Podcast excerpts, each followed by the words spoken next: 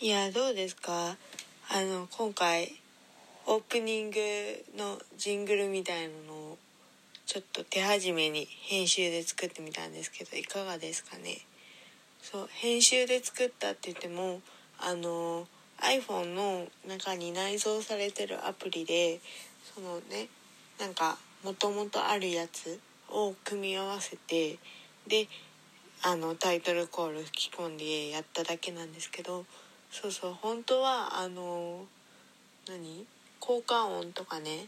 中に入れるやつをパソコンでちょっとやりたかったんだけど、もう本当に最近あの目の疲れがやばすぎて、そのオープニングのやつを撮っただけでも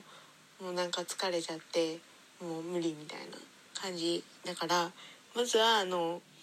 そうえー、っとオープニングのやつをね撮って、でそれで慣れてきたらその合間合間にちょっと入れようかなって思ってます。これからね、あのみーチャンネルがどういう風になっていくのか、進化するのかしないのか、そこら辺も含めてあの見守っていっていただけると嬉しいですね。あとはそう、今これお話ししてるんだけど、うんと、いつものようにあのいつもはラジオトークのアプリからそのまま収録をしてたんだけど、ちょっとやっぱりじゅうにふんできっかり喋るっていうのはまあまあトレーニングになるからいいんだけど、その何バーって喋って後から切ったりしたいなって思って、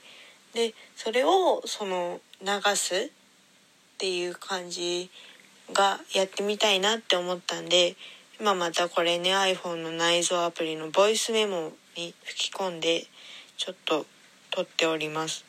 そう、収録じゃない編集がね、トリミングとかが基本的にラジオトークの感じと同じだと思うんだけど、なんかあの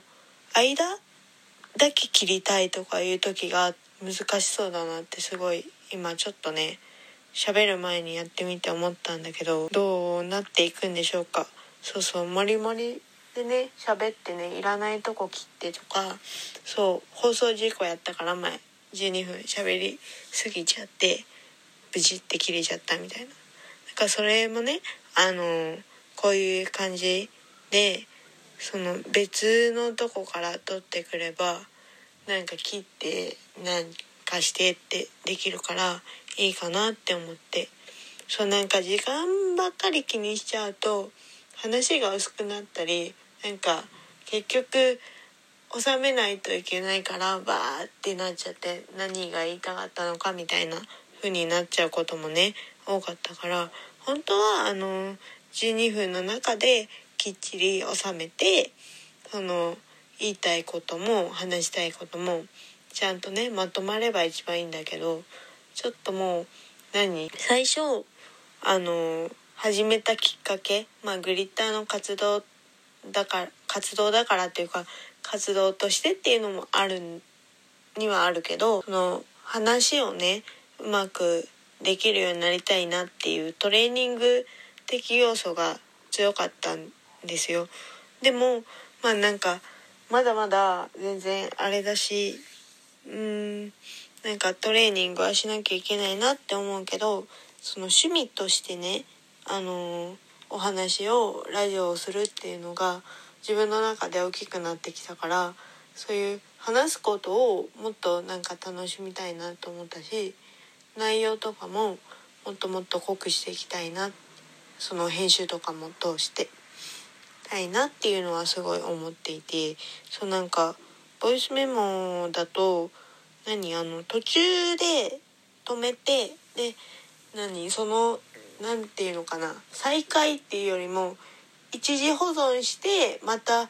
そこから始めれるっていうのがあるから、ちょっと精度を高めて、まあなんか一発撮りみたいな臨場感があるのが魅力なのかもしれないけど、まあまあそこをね、そのラジオトークでそのまま撮る時と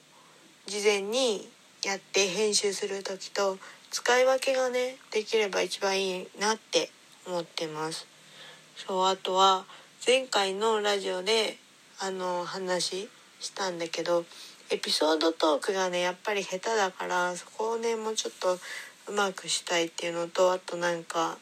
何その一人でずっと喋ってる分に聞き手の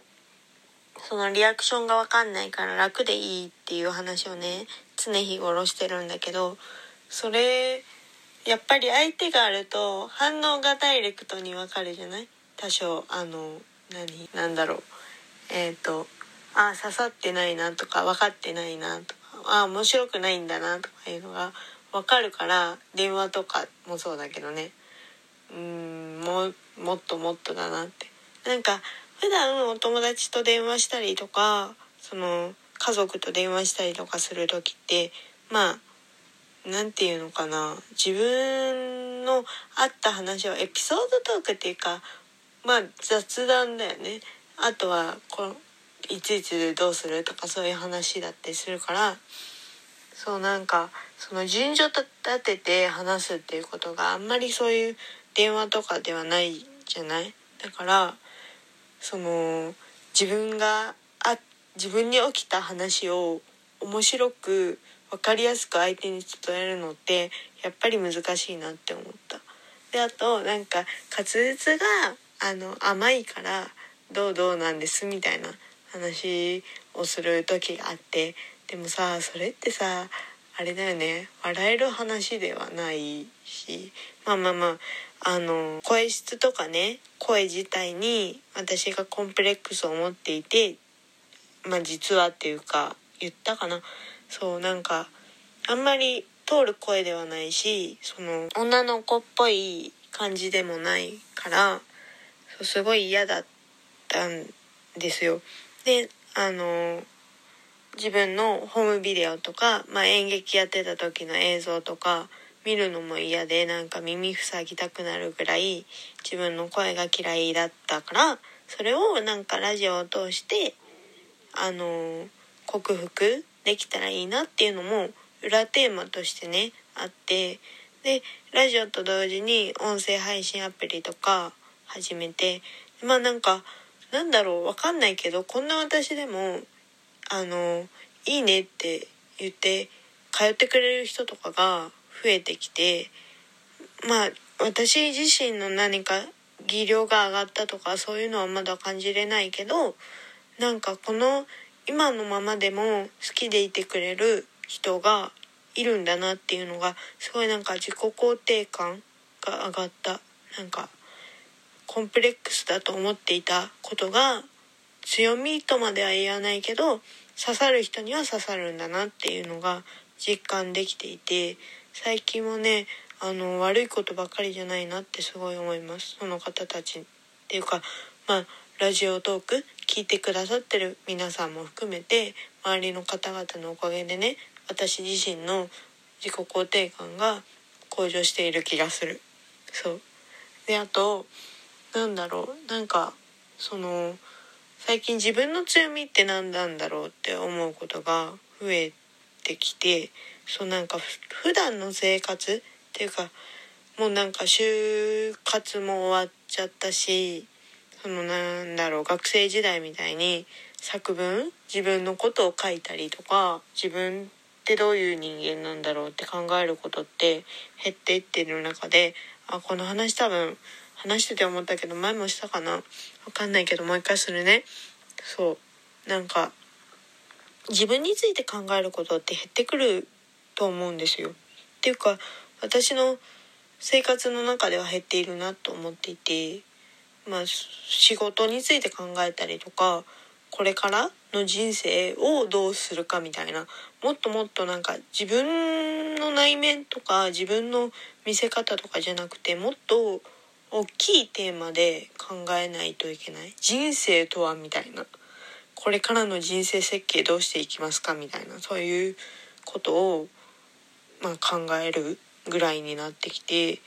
自分って何の強みを持っているんだろうとかどういうふうに周りの方から見ていただけてるんだろう見られてるんだろうっていう考えるねきっかけが、まあ、グリッターの活動を通してあのできてできたというかまた増えてきて、でもともとそうあのー、文章を書くこと、まあ、自分のなんか感想文とか自分のなんかこれまでのこととか書いたりそれを発表したりする機会を結構たくさんいただいてきて、学生の時にでそういう作文とかも好きだったし、だからブログとかも中学生ぐらいから書いてたりとかしたんだけど、最近ねノートっていうアプリでアプリうんサイトで、まあ、エッセイみたいななんか自分のねも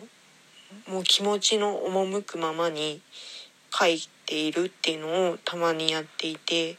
はいということでここからはラジオトークで収録をしております。そうあのボイスメモだとねやっぱり喋りすぎたっていうことで後編に続きます。ではまた次のミーチャンネルでお会いしましょう。バイバイ。